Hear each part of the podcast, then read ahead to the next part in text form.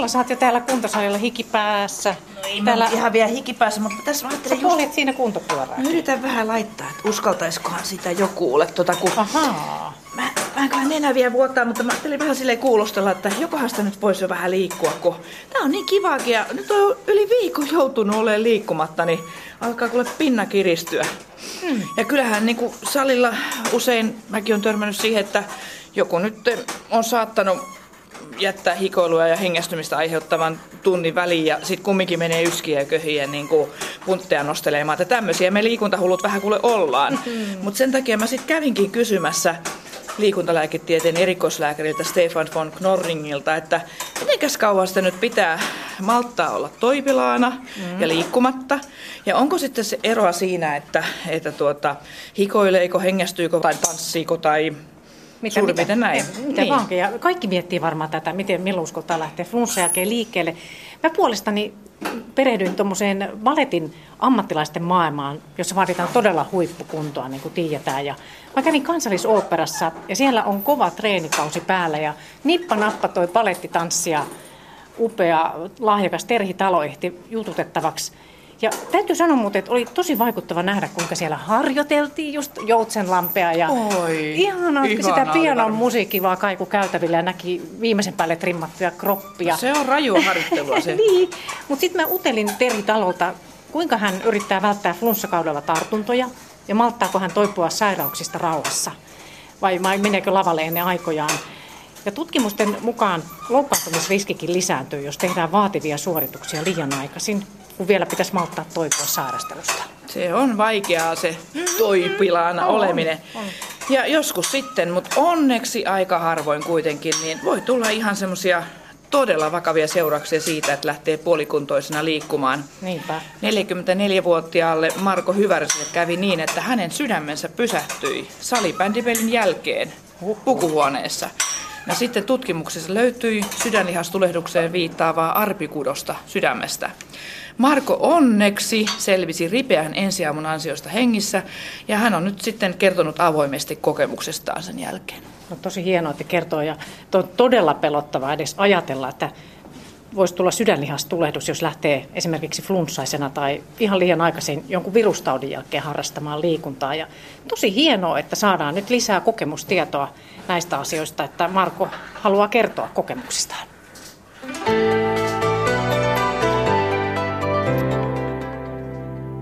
Marko Hyvärinen, sä jouduit hiljattain sellaiseen tilanteeseen, että sun sydämesi pysähtyi salibänditreeneissä.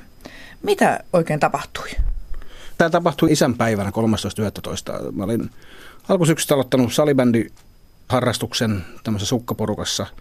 Käynyt pelaamassa 4-5 kertaa jo siinä vaiheessa. Ja tota, ihan normaali vuoro. Oli keskimäärässä enemmän porukkaa paikalla – joka mahdollisti sen, että me päästiin juoksemaan vähän enemmän, saatiin hyvin vaihdot pyörimään ja, ja tota, jaksoin ensimmäisen kerran oikeastaan jaksoin juosta käytännössä koko tunnin ja mä olin tota, aika tyytyväinen siitä. Ja varmaan sen juoksemisen takia niin, tota, niin alkoi siinä loppuvaiheessa alkoi vähän pohkeet kramppaamaan ja mä en sitten pelannut viimeistä vaihtoa.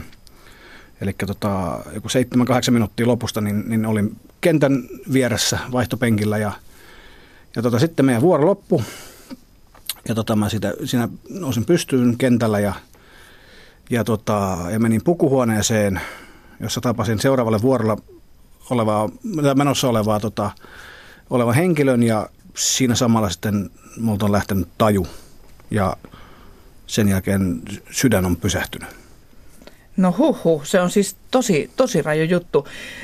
Millä tavalla sitten niin sua siinä pystyttiin auttamaan? Sen sä oot tietenkin kuuluvasta jälkikäteen, että miten siinä ihmiset sun ympärillä reagoi. Joo, en mä, tai mä en tiedä miten muut ihmiset, mutta siinä on tota, Siinä on tämmöinen Anssi Liukkonen niminen kaveri, joka, tota, joka on käynyt ensiapukoulutuksia ja hän otti tavallaan, on ilmeisesti ottanut ohjat käsiinsä ja ruvennut käskyttää ihmisiä ja itse, itse aloittanut paineluelvytyksen.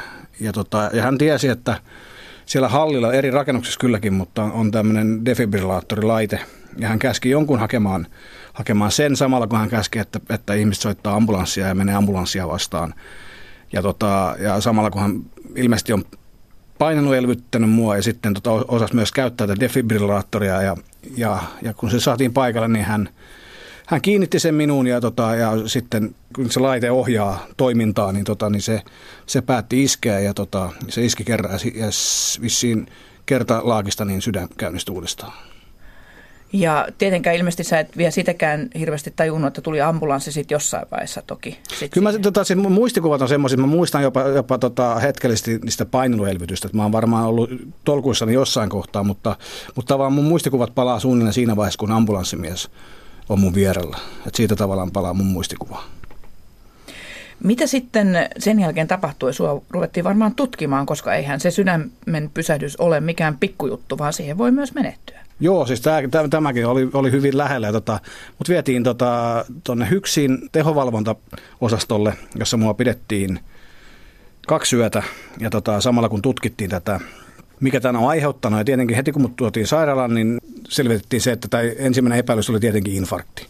Ja se pystyttiin aika äkkiä sulkemaan pois, että mun, mun en tiedä nyt laskeva valtimo, mutta, mutta kuvattiin siinä samana iltana ja tota, tehtiin tota, muitakin testejä tavallaan, ja ne, ne pystyi sulkemaan sen hyvin äkkiä pois, että kyse ei ollut infarktista. Mm. Sitten ne tietenkin katsot, että olet 44-vuotias, oliko se perusterve vai oliko sulla jotain tällaisia? Joo, ei, ei, ei ole mitään, tota, ei ole sairauksia ollut, tota, ylipäänsä tota, ei ole lääkitystä, ei mitään. Tota, perusterve, tota, hieman ylipainoa, mutta, mutta niin kuin perusterve ihminen. Mm.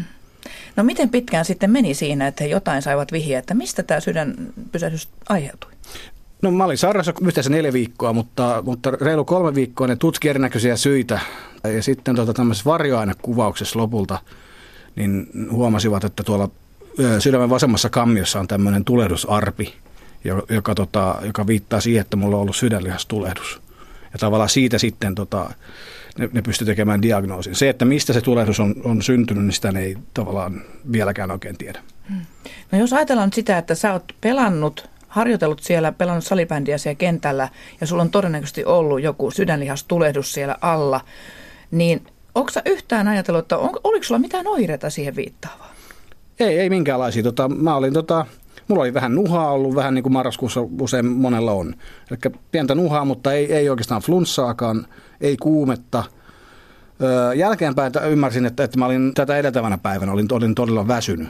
Mutta marraskuun niin tavallaan syysväsymys päällä, ei sitä niin kuin osaa oikein reagoida siihen, mutta muuten en tunte itteeni sairaaksi. Ja vaikka mä silloin lauantaina olinkin väsynyt, niin, niin pelipäivänä sunnuntaina niin tota, jaksoin kuitenkin lähteä pelaamaan, niin tota, ei mitään semmoista tavalla, ei mikään mikä olisi, olisi hälyttänyt tai niin kuin pitänyt varoittanut mua tästä asiasta. Niin ja sä vielä kerrot, että sä jaksoit ihan hyvin pelata. Joo, kyllä. Joo, että et kunto oli siinä vaiheessa niin kuin hyvä ja, ja, tota, ja olokin. Tota, että ei, ei, täysin mystinen juttu, että ei, tämä ei varoittanut kyllä mistään. Hmm.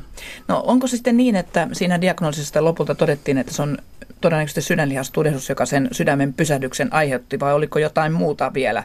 Ei, akuutti sydänlihastulehdus on se diagnoosin loppukaneetti, mutta, mutta se, että tavallaan ne ei päässyt selville, sieltä yritettiin ottaa siitä tulehdus arvesta yritettiin ottaa koepalasia, mutta se oli sen verran hankalas paikastua sydämessä, että, että sinne ei päästy oikein niillä, niillä instrumenteilla – ja sen takia ne ei tavallaan tiedä tarkalleen, että, että mikä on se syy, mutta, ne, mutta siellä epäiltiin loppuvaiheessa, että tämä saattaa myös olla immunologinen, että tämä välttämättä ei ole minkään flunssan jälkioireita, vaan mun immun, immunipuolustusjärjestelmä on jotenkin tehnyt tämmöisen tempun.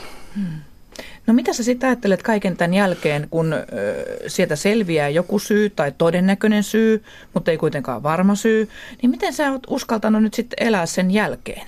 No sepä tässä onkin. Tota, no, sairaalassahan mulle silloin viimeisenä viikolla niin, niin sanoi, että, että, ne ei usko, että mulle asennetaan tämmöinen defibrilloiva tahdistin tota, henkivakuutukseksi, että koska tavallaan sitä syytä ei tiedetä, sitä ei pystytä millään lääkitsemään.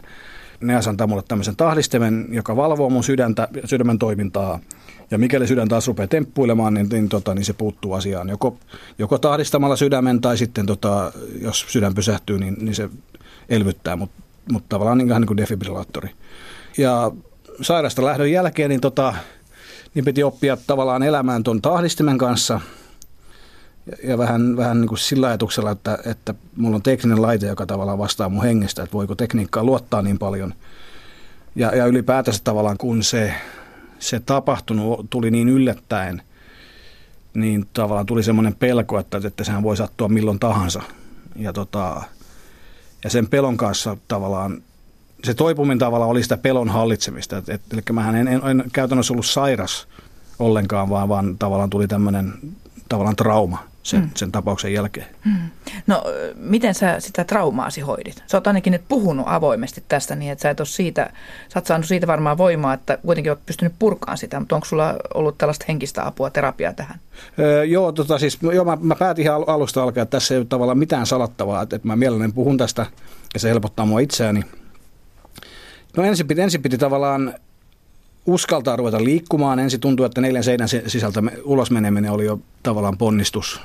Siitä pikkuhiljaa lähdin kävelylenkeille tota, ja jatkuvasti aika pelokkaana, mutta sitten tota, työpaikkalääkärin kautta tavallaan aika tunsi tämän tahdistin homman aika hyvin, niin hänen kauttaan hän selitti sitä vähän tarkemmin tota, sitä hommaa ja minkälainen tämä laite on ja kuinka luotettavia ne on – ja tavallaan sitä kautta sain vähän luottoa siihen ja sitten vaan tavallaan niin kuin siipiä kokeilemalla tavallaan ja reviriä laajentamalla, niin, niin uskalsi ruveta liikkumaan ja tota, nyt elämä on oikeastaan palautunut aika lailla normaaliksi.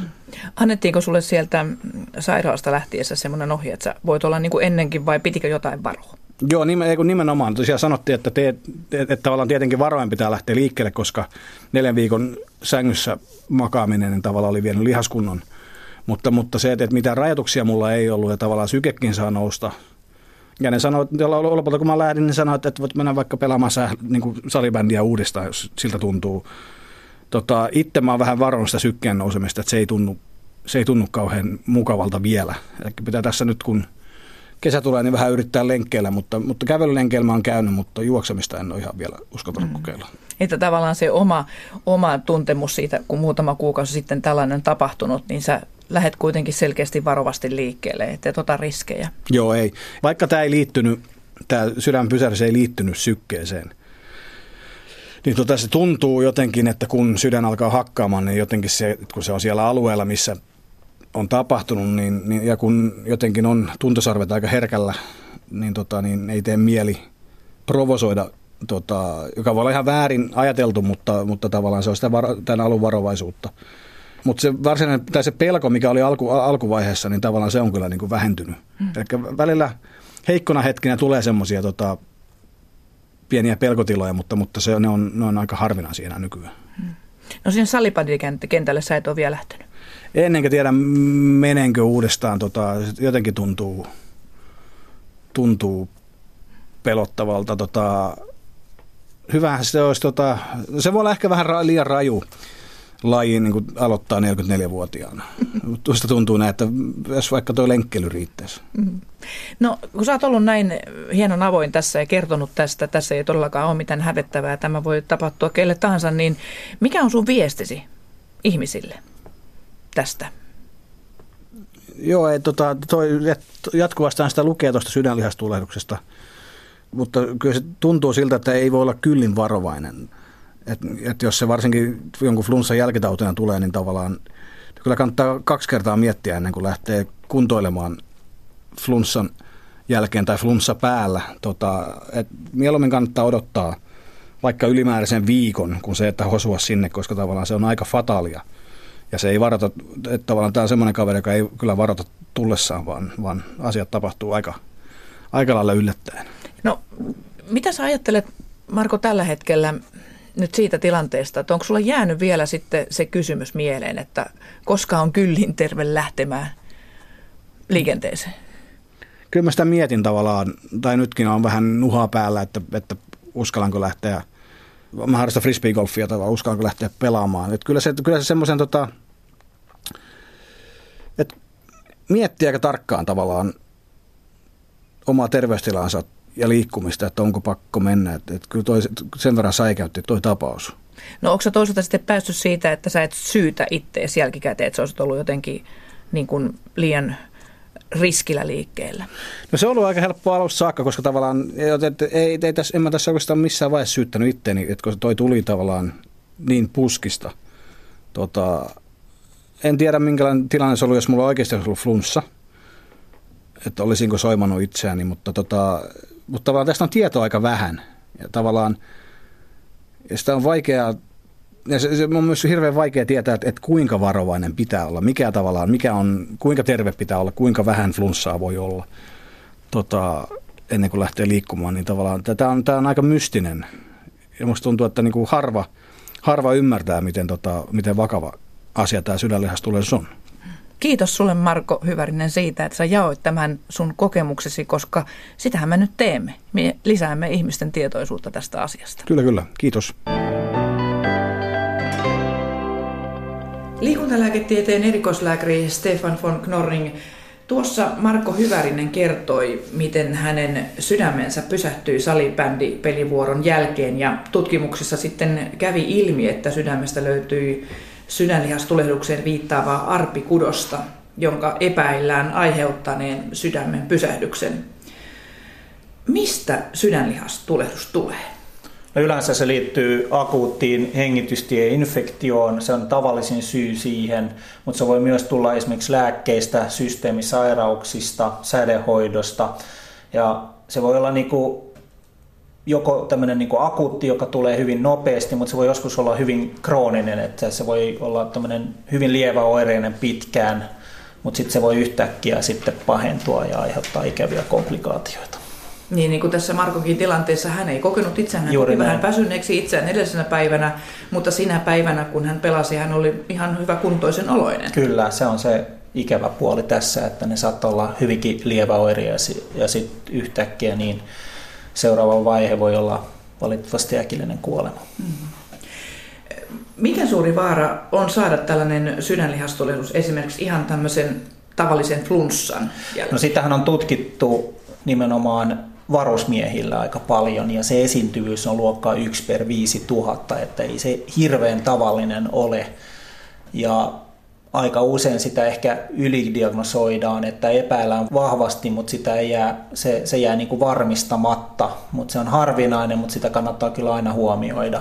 Mm. Onko sitten joku flunssa vaarallisempi kuin toinen? Ja sitten onko jotain eroa, että onko tavallinen flunssa vai influenssa?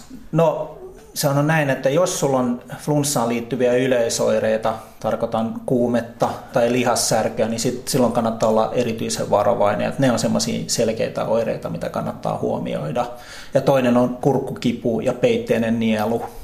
Et eh, jos tämmöisiä oireita tulee, niin silloin kannattaa olla erityisen varovainen. Mitä se tarkoittaa olla erityisen varovainen? No just, että ei lähde missään nimessä harjoittelemaan, rasittamaan itseään, vai hoitaa ihan kunnolla, levolla, kotikonsteilla, tarvittaessa käyntilääkärillä ja näin poispäin. Että varsinkin nämä flunssan ensimmäiset päivät ovat vaarallisia, että silloin yleensä tulee sydänlihastulehdus, jos se on tullakseen. No sitten usein puhutaan vaikka koululaisten kohdalla, että yksi kuumeeton päivä välissä ennen kuin menee ja näin, mutta mitä sitten tarkoittaa esimerkiksi liikkumisen kannalta? Koska on niin kuin sitten riittävän terve liikkumaan? No kyllä mun mielestä kannattaa niin kuin kuunnella mitä elimistö reagoi, että vasta siinä vaiheessa, kun on normaali olotila, tarkoittaa, että ei ole poikkeava väsynyt, syke on rauhallinen, ei ole lihassärkyä, ei ole, ei ole mitään hengitysoireita, niin siinä vaiheessa voi mun mielestä palata. Sitten kannattaa aina huomioida, että tämä on tietysti se lääketieteellinen puoli, mutta tota, jos elimistö on valmiiksi kuormittunut niin ei kannata kuormittaa lisää ja, ja siitä harjoittelusta ei kyllä tule mitään, jos, jos on kroppa tämmöisessä tilassa. Sanoit tuossa sykkeen. Nythän paljon on näitä sykeranteissa, mistä sä näet sykkeesi, niin, niin tota, mikä on semmoinen nyrkkisääntö, että kuinka paljon se poikkeaa siitä normaalista leposykkeestä, että voi ajatella, että nyt on vielä vähän niin kuin kipeä? No se on vaikea sanoa mitään numerisia arvoja, mutta sanotaanko yksi tuommoinen vähän hälyttävä merkki, että jos se esimerkiksi nousee hyvin herkästi jo normaali kävelyssä tai jos nousee pystyyn tai näin, niin se on, se on semmoinen merkki jo, että ei ole kunnossa sanotaanko, että jos on leposyke 50 ja se yhtäkkiä niin kuin 80, niin, niin se on mun mielestä niin kuin poikkeavaa. Et siitäkin voi jo vähän päätellä, että koska sinne pelikentälle voi palata takaisin. Kyllä, mutta sitten näitä muita, muita oireita, niin, niin just, että on tämmöinen poikkeava väsymystila, että se voi joskus olla esimerkiksi sydänlihastulehduksessa se dominoivin oire, mutta yleensä siihen liittyy kyllä rintakipua ja, ja, ja tämmöinen hyvin voimaton olo. Mm. Tämähän on usein sellainen asia, että kun ihminen on hyvässä kunnossa tai rakastaa pelata jalkapalloa tai jääkiekkoa, tämmöisessä joukkueen lajissa, missä vielä vähän tulee se ryhmän painekin, että no, ja. oot viikon ollut pois, niin tota, mitä sä sanoisit esimerkiksi vanhemmille, jos poika tai tytär kovasti haluaa sinne kentälle ja on ollut taustalla joku tällainen influenssa vaikka? No kyllä mun mielestä kannattaa ehdottomasti sanoa, että annetaan terveyden pelata. Ja just kuitenkin varoittaa, että on olemassa tämmöisiä riskejä ja että se tauti saattaa pahentua ja pitkittyä ja näin, että siitä ei oikeastaan mitään hyötyä lähteä pelaamaan, ei saada missään nimessä niin kuin normaali suoritusta enää irti. Että, että kyllä se on tärkeää, että vanhemmat vähän niin kuin seuraa sitä tilannetta ja päästää lapsensa harjoittelemaan vasta, kun on täysin toipunut eikä ole mitään käytännössä oireita enää jäljellä. Tämä vähän voi olla vähän semmoinenkin, että nuori saattaa sanoa, että ei mulla enää mitään ole, niin mitä siinä vanhemmilla on tehtävissä? No, Voiko vanhemmat mittauttaa? No se on vaikea, ei ole, ei ole aina mitään semmoisia selkeitä mittareita, jos ei ole kuumetta tai näin, että tietysti vanhemmat tuntee lapsensa hyvin ja kyllä ne vanhemmat yleensä huomaa, jos on jotain pielessä, mutta pitää vaan tietysti luottaa siihen. Liikuntalääketieteen erikoislääkäri Stefan van Knorren, niin mitä sä sanoisit tästä urheilumaailmasta, kun minkälainen vastuu Suomesta on valmentajilla ja siellä kentällä sitten niillä sillä muulla porukalla, että voivatko he tehdä jotain sitten, että jos niin kuin vaikka vanhempi ei henno sanoa, että älä nyt mee? Kyllä mun mielestä valmentaja pitää tietysti reagoida, jos hän huomaa, huomaa että pelaaja tai urheilija ei ole kunnossa ja varsin kuume eikä missään nimessä päästä, mutta kannattaa kuitenkin ottaa huomioon, että valmentajilla on muutenkin suuri vastuualue, että ei ne välttämättä huomaa, että kyllä mä ensisijaisesti laittaisin tämän vastuun, jos on aikuinen urheilija, niin urheilijan piikkiin ja jos on lapsi, niin vanhempien huoleaiheeksi katsoa, että asiat on kunnossa ennen kuin päästään sinne, että se voi olla aika haastava sitten valmentajalle, varsinkin jos on joukkueenlaista kysymys, että on 20 pelaajaa siinä, niin sitten seuloo siitä kipeät mm. pois se on hyvin haastavaa. Jos ajatellaan nyt vielä niitä kaikenlaisia niitä viruksia, mitkä voi aiheuttaa tämän sydänlihastulehduksen, niin mitä, mitä kaikkea niitä on? Ja voiko niitä jotenkin erotella? No influenssahan on yksi semmoinen, joka voi aiheuttaa, mutta sitten löytyy nämä muut, muut tavalliset hengitystieinfektiot, parvovirus, adenovirus ja sitten on tämä Epstein-Barr-virus, eli puhutaan silloin monenukleosista. Eli tämä pusutauti. Pusutauti nimenomaan. Nuorten tauti. Ja juuri näin. Ja, ja just nämä, jotka aiheuttaa kurkku nieluinfektioita ja peitteistä nielua, niin, niin niiden kanssa kannattaa aina olla erityisen varovainen. Ja sitten löytyy nämä bakteeriperäiset, eli keukoklamydiat ja just tämä streptokokki, joka on, on tämmöinen tavallinen nieluinfektiota aiheuttava bakteeri ja sitten vielä mykoplasma. Mutta joskushan se syy jää niinku auki, ettei löydetä sitä taudin aiheuttajaa, mikä tuo lisää haasteita tähän diagnostiikkaan. Niin, se on aika vaikea sanoa, että mikä virus siellä esimerkiksi jyllää, niin Juuri auttaako näin. siinä verikoe? No verikoe tietysti, jos on tämmöinen raju kuumeinen infektio, niin tulehdusarvot kertoo jonkin verran. Virustaudeissa se ei yleensä nousi kovin korkealle, kun taas bakteeritaudissa se, esimerkiksi puhutaan CRPstä, pika, pikasenkasta, niin se voi nousta aika korkealle. Että antaa se jotain tämmöistä osviittaa, minkä tyyppisestä infektiosta on kysymys. Mm. Jos nuorella puhkeaa pusutautia, siinä on selkeät oireet, niin, niin tota, kannattaako esimerkiksi silloin katsoa, että käy hakemassa verikoita, tietää, koska siinähän on toipumisaika tosi pitkä. Joo, mä, se on, pitää paikkansa, että senhän saa ihan yksinkertaisella verikokeella ja, ja just tässä mononukleosissa on se hankala, että sehän voi aiheuttaa myös tämmöisiä maksaja, maksaja tota perna, pernamuutoksia, eli ne saattaa sitten ärtyä ja suurentua ja näin, ja sen takia siinä on käytäntönä yleensä tämmöinen kuukauden urheilukielto, varsinkin kontaktilajissa. No se on kyllä, vaatii melkoista pinnistelyä nuorelta, että malttaa siitä olla, jos tykkää juuri, liikunnasta. Juuri näin, mutta siinä pitää vähän varovasti pelotella, että minkälaisia komplikaatioita voi tulla.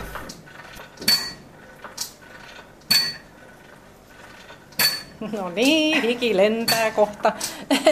Mutta kuule hei Hilla, mun mielestä toi vaatii kyllä aika pitkää pinnaa, jos pitää olla kuukaudenkin verran, ettei liiku. Siis sellaiselle ihmiselle, joka on tottunut saamaan kaikkea voimaa ja energiaa liikkumisesta. No liiku huomaat, sä on vaikeaa pysyä paikallansa. niin, niin, niin, niin. Mutta tämä just tämä nuorille hyvin tyypillinen, tämä mononukleus, eli pusutauti, sehän on just tällainen erikoistapaus.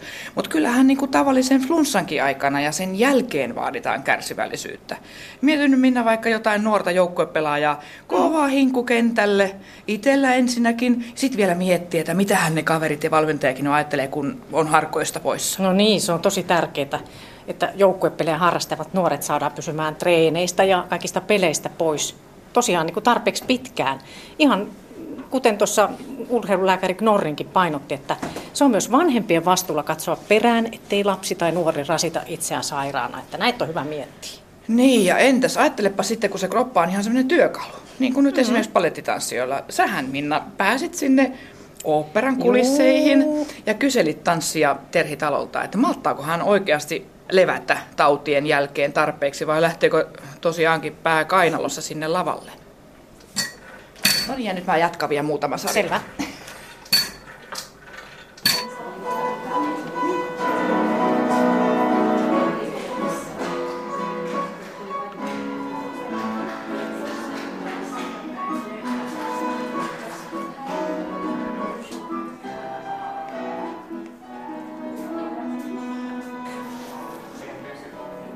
Hienoa, että ehdit tänne tota, niin, niin, me tässä Hillan Minnan akuutissa, meillä on aiheena toipilaisuus Joo. ja semmoinen, että kun on flunssa ja että miten sitten uskaltaa sen jälkeen lähteä liikkeelle.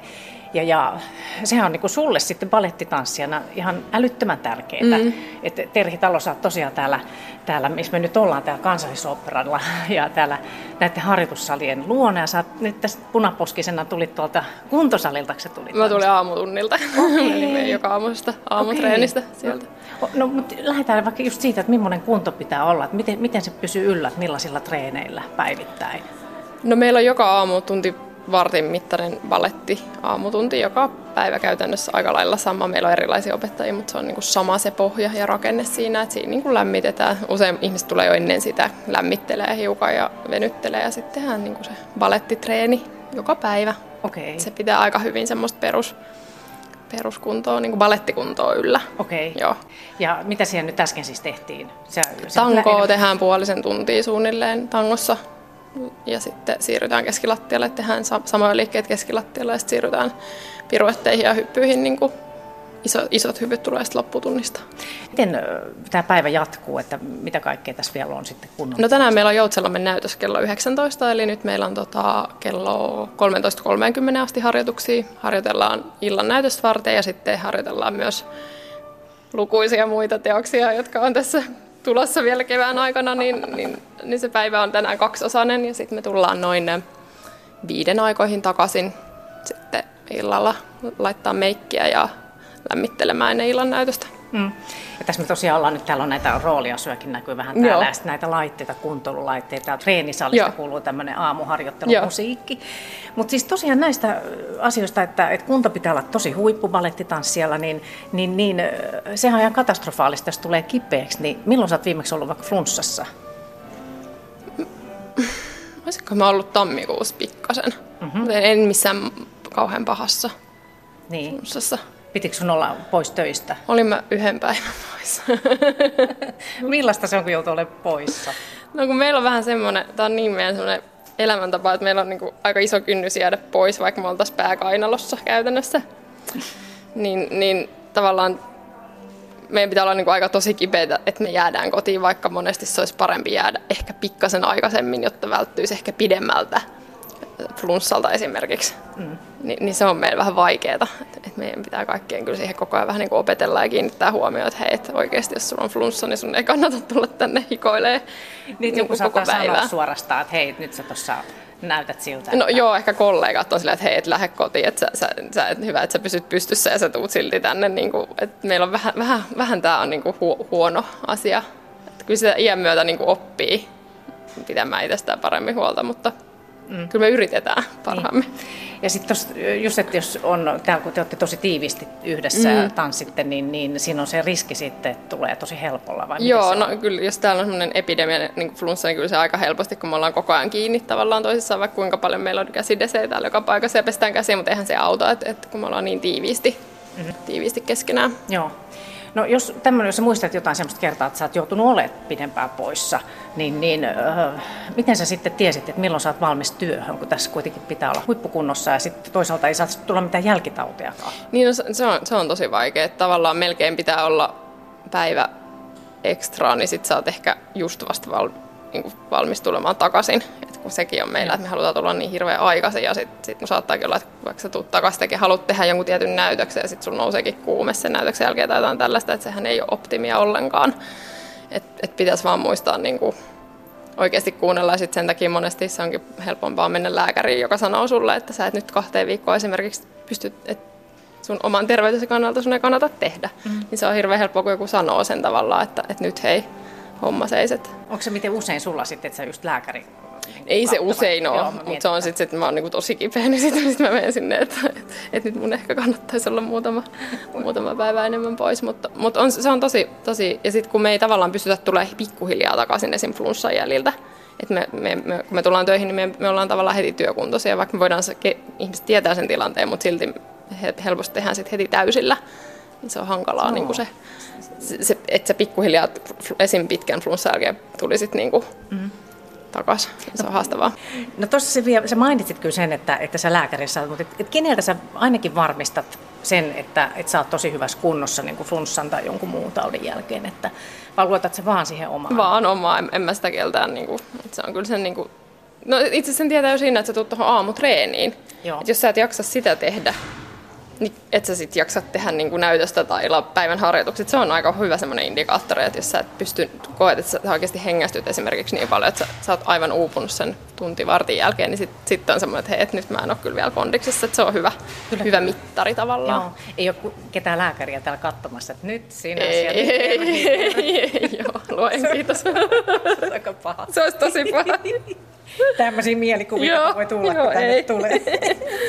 tota noin, noin. Tarkkailette sitten täällä toinen toisianne sitten, että, että nyt toi aivasti tossa nyt on vähän No, on väli, no välillä on ihan just silleen, että hei, että tuolla on kyllä niin toi köhi tossa, että, että pitäisi just silleen, että hei, hei, pitäisikö sun mennä kotiin, että tämä ei nyt näytä kauhean hyvältä, että kyllä me sanotaan sitten välillä. Niin, että voitte sanoa Voidaan, näin, joo, me ollaan aika tosi läheisissä väleissä suurimman melkein ka- kaikkien kanssa, niin se, ne on niin kuin, kaverit kyllä yleensä sanoo, että hei, ja on mullakin joskus, että hei, et sä näytät kyllä nyt tosi kalpealta, että hei, sun kannattaisi varmaan, tai joku harjoittaakin on voinut sitten sanoa, Joo. että nyt, nyt on ehkä parempi mennä kotiin. Että. Joo. Pelottaako se sitten, että kun on kaikkea tämmöisiä, nykyään puhutaan siis ihan, ihan ylipäätään kenen tahansa mm. kohdalla, että ettei lähde liian nopeasti liikkeelle, niin just tämmöiset, että tulee joku sydän tulee. Siis ne on jälkitaudit, joo, ja sitten niin. sit on ollut meillä tämmöisiä tapauksia, että, että, että ei olla oikein tajuttu jäädä tarpeeksi aikaisin, ja sitten se onkin kestänyt vaikka neljä viikkoa tai kuusi viikkoa se flunssa. Sitten sit se on sen jälkeen, kun tajut, että hei, että tässä nyt oikeasti olisi pitänyt niin kuin aikaisemmin jäädä. Että kyllä, kyllä niitä on ikävä kyllä. Mutta kyllä mä, mä itse yritän tajuta sen tilanteen ja niin kuin mennä sen mukaan, ettei te, tekisi mitään typerää, mm. koska eihän se sun vaikka loppukauttakin ajatellen tai miten, niin ei sen se mitään hyödytä niin. olla puolikuntoisena sit niinku pitkään. Ei, ja sitten jos tulee uudestaan vaikka Niin, siis niin to, tosi... koska sitten sä et pääse sinne huippukuntoon oikeastaan Joo. koskaan, että sitten se on koko ajan vähän semmoista Joo. vähän nuhassa ja vähän köhässä, Niinpä. niin siinä ei ole mitään no. niinku järkeä. Joo. No sulle siis ei ole tullut jälkitauteja? Ei, sulle ei, ei tullut, sä ei. pystynyt pitää itse niin Joo. Joo. Onneksi. Onneksi. No. Sitten mä vielä sitä, että kuinka paljon sä luotat niihin omiin tuntemuksiin, että, että nyt mä oon terve.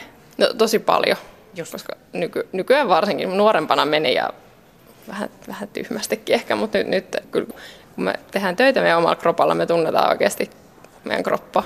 Kun se ei ole kunnossa, niin sä tunnet sen heti. Niin. Niin, niin siihen on vaan luotettava. Minkälaisia merkkejä sä, mihin sä niin kuin erityisesti, että niin kuin just... no jotain niveliä saattaa särkeä sille oudosti. Kyllähän meillä joka paikkaa särkee koko ajan niin vähän. Oi ei. Tai jotain paikkaa, mutta mut semmoinen, että sä tiedät, että nyt on outo. Että tämä ei ole normaali fiilis. Niin sitten että mä oon varmaan tulossa kipeäksi. Että se on niin kuin tälleen. Ja sitten, että miten sä maltat jäädä tarpeeksi ajoissa pois sitten, jos se on No nyt ny, nykyään mä kyllä, jos mulla on semmoinen olo, että tuntuu, että on vähän lämpöä tai on oikeasti silleen, että hy, no niin, se on se, että hyvä, että pysyy pystyssä. tuntuu, tuntuu, että se on niin kuin ajoissa. Mutta tota, niin sitten sit vaan ottaa sen yksi-kaksi päivää, niin se voi ollakin, että se menee, että saat ne kaksi päivää vaikka kokonaan levossa, niin se meneekin jo sille pois.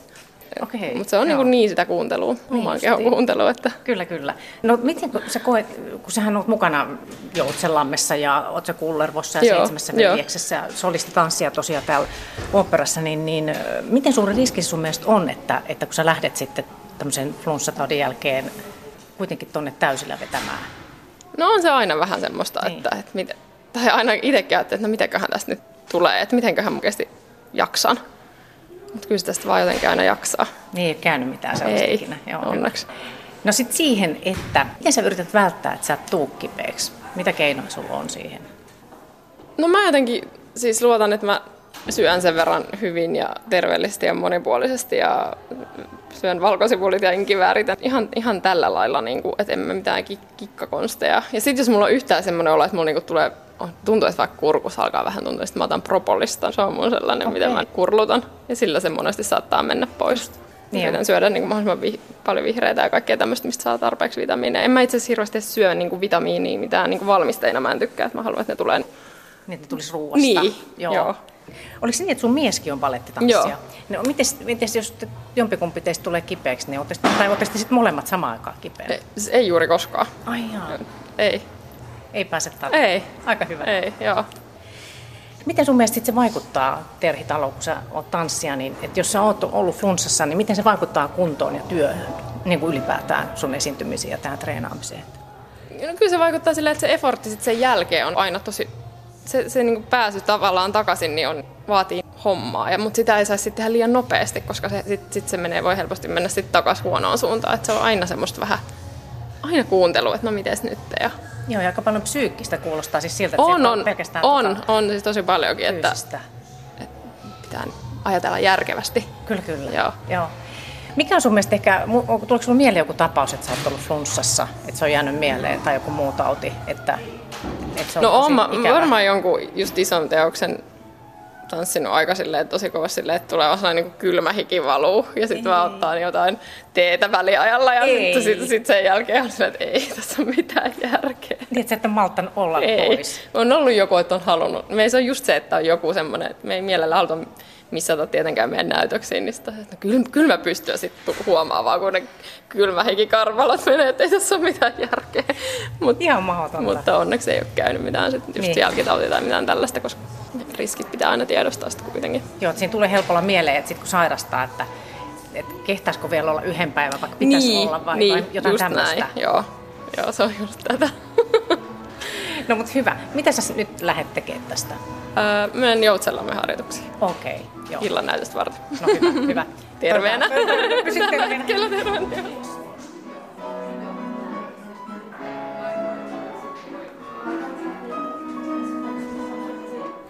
Liikuntalääketieteen erikoislääkäri Stefan von Knorring.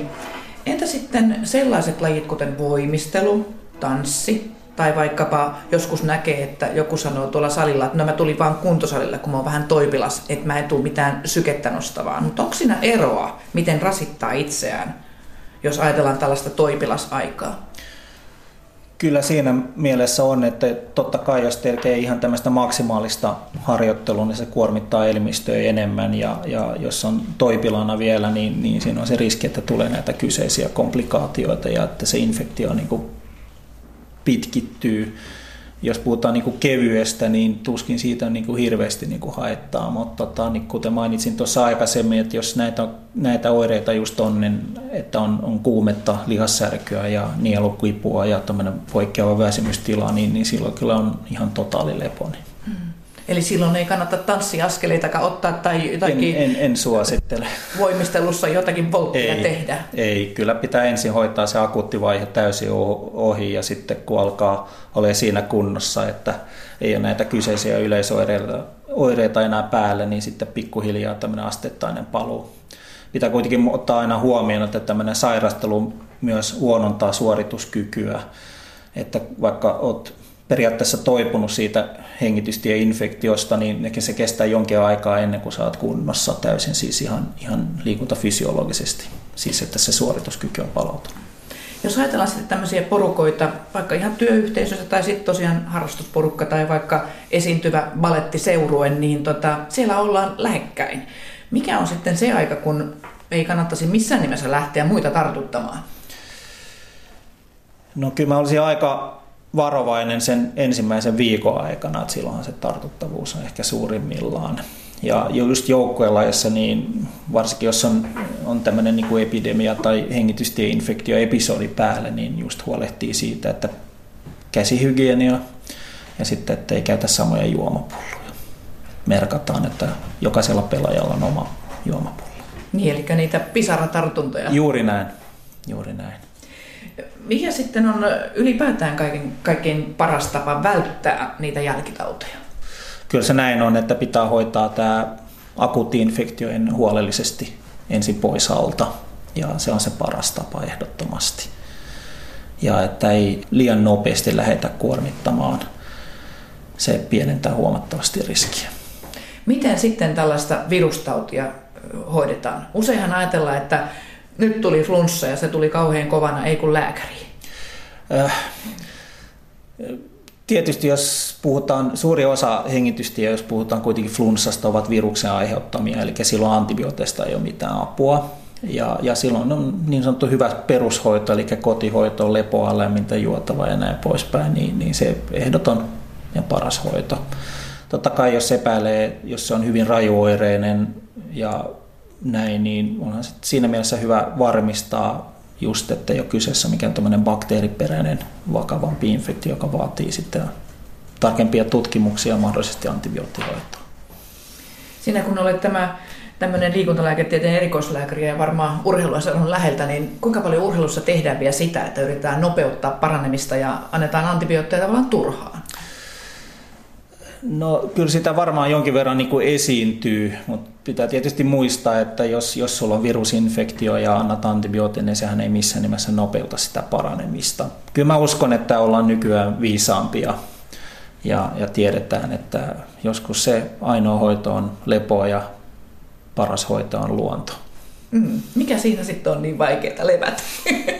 se on välillä hyvin haastava. Se on välillä hyvin haastava, mutta tota, kyllä se on niin tärkeää vaan aina selittää urheilijalle, että just puhua näistä mahdollisista komplikaatioista ja myös niin kuin siitä, että miten tästä eteenpäin. Että jos nyt hoidetaan tämä infektio pois alta asianmukaisesti, niin sitten sen jälkeen voi sitten palata taas harjoitteluun ja ei säästetä aikaa sille, että, että tota, yritetään jollain tavalla niin kuin nopeuttaa ja liian hätäisesti päästä takaisin sinne harjoitteluun, että se saattaa vaan pitkittää sitä prosessia jos ollaan huolissaan siitä, että onko mun kunto nyt romahtanut viikossa, niin käykö näin vai onko se sitten, kun on sen huolellisesti hoitanut, niin vielä parempi lähtökohta lähteä nostamaan kuntoa? No kyllähän se näin, että jos, jos olet sairastunut, niin, niin se huonontaa aina suorituskykyä ja sen takia ei kannata lähteä sitten toipumisen jälkeen heti täysillä 110 lasia takaisin sinne harjoittelu, harjoittelukentälle, vaan, vaan tota, silloin pitää niin kuin vähän rakentaa sitä kuntoa ikään kuin vähän uudestaan aloittaa semmoisesta peruskestävyystyyppisestä harjoittelusta ja pikkuhiljaa sitten lisätä, koska se saattaa sitten, jos liian hanakasti ja liian nopeasti palaa takaisin harjoitteluun ja liian kovalla intensiteettillä harjoittelee, niin se voi aiheuttaa jopa tämmöisen niin kuin ylikuormitustilatyyppinen ongelma, että pikkuhiljaa. Niin, maltti olisi valttia. Juuri, juuri näin. Meille tuli semmoinen yleisökysymys meidän kuuntelijoilta, että pyydettiin kysymään, että voiko tällaisia tulehdusarvoja sitten saada kotikonsteina alas, jossa CRP on korkealla, eli se on se bakteeripuoli sitten jyllää. Niin. No sitä ei voi kotikonsteilla, totta kai jos on bakteeriperäinen infektio ja, ja siihen on aloitettu antibioottihoito, niin kyllähän sitten kun toipuu siitä ja saadaan se, se tota, infektio hoidettua, niin kyllähän noi tulehdusarvot laskevat sitten. Nehän saattaa joskus tulla vähän viiveellä ne infektioarvojen laskua, mutta millään kotikonstella sitten niitä ei saa kyllä alas, että se on ihan selvä. Eli silloin kun se CRP on kova ja korkea, niin siihen pitää ottaa ne antibiootit? No silloin on ainakin vahva, vahva epäily, että taustalla on tämmöinen bakteeriperäinen infektio. Kyllä ne saattaa joskus virustaudissakin nousta korkealle, mutta jos ei ole niin mitään viitteitä että olisi bakteeriperäinen infektio, niin, niin silloin ei missään nimessä antibioottia, mutta totta kai pitää aina seurata, että ne infektioarvot sitten kääntyvät laskuun, mutta tota, sitä ei voi oikeastaan niin kuin millään muulla tavalla sitten nopeuttaa.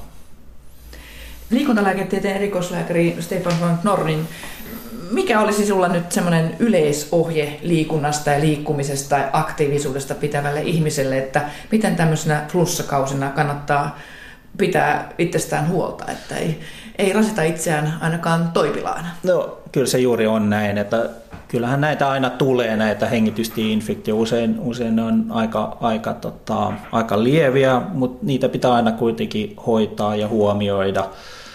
Ja varsinkin alkupäivinä ei missään nimessä. Ja jos on tämmöinen väsynyt ja muutenkin poikkeava olo, niin silloin ei kannata lähteä treenaamaan. Siitä ei, ei hyvää seuraa.